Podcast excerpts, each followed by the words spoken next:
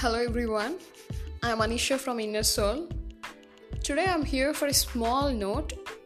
Sometimes our decisions are very important in our life. Of course, we may call it as a lifesaver. But do you think it will always result in a quality way? The answer is maybe or may not be. If it is may not be, don't worry guys, we are all in the same line. Because we are always change with the time. Yes, of course, we don't know how the change comes in our life is our priority changes sometimes we make decisions in a very happy mood sometimes we make decisions when we are in stress or in frustration. Eventually our results will be the reflect of that.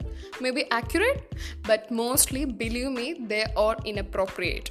So my conclusion is it's okay to make mistakes it's okay to make wrong decisions but it's not okay if you didn't learn from the mistakes. It's not okay doing the same mistake again and again doing same mistake again and again. It was a long bored business right so why can't we try some other new mistakes and let us learn from them? So i think here ends my note. Thank you guys. Thank you everyone who are listening this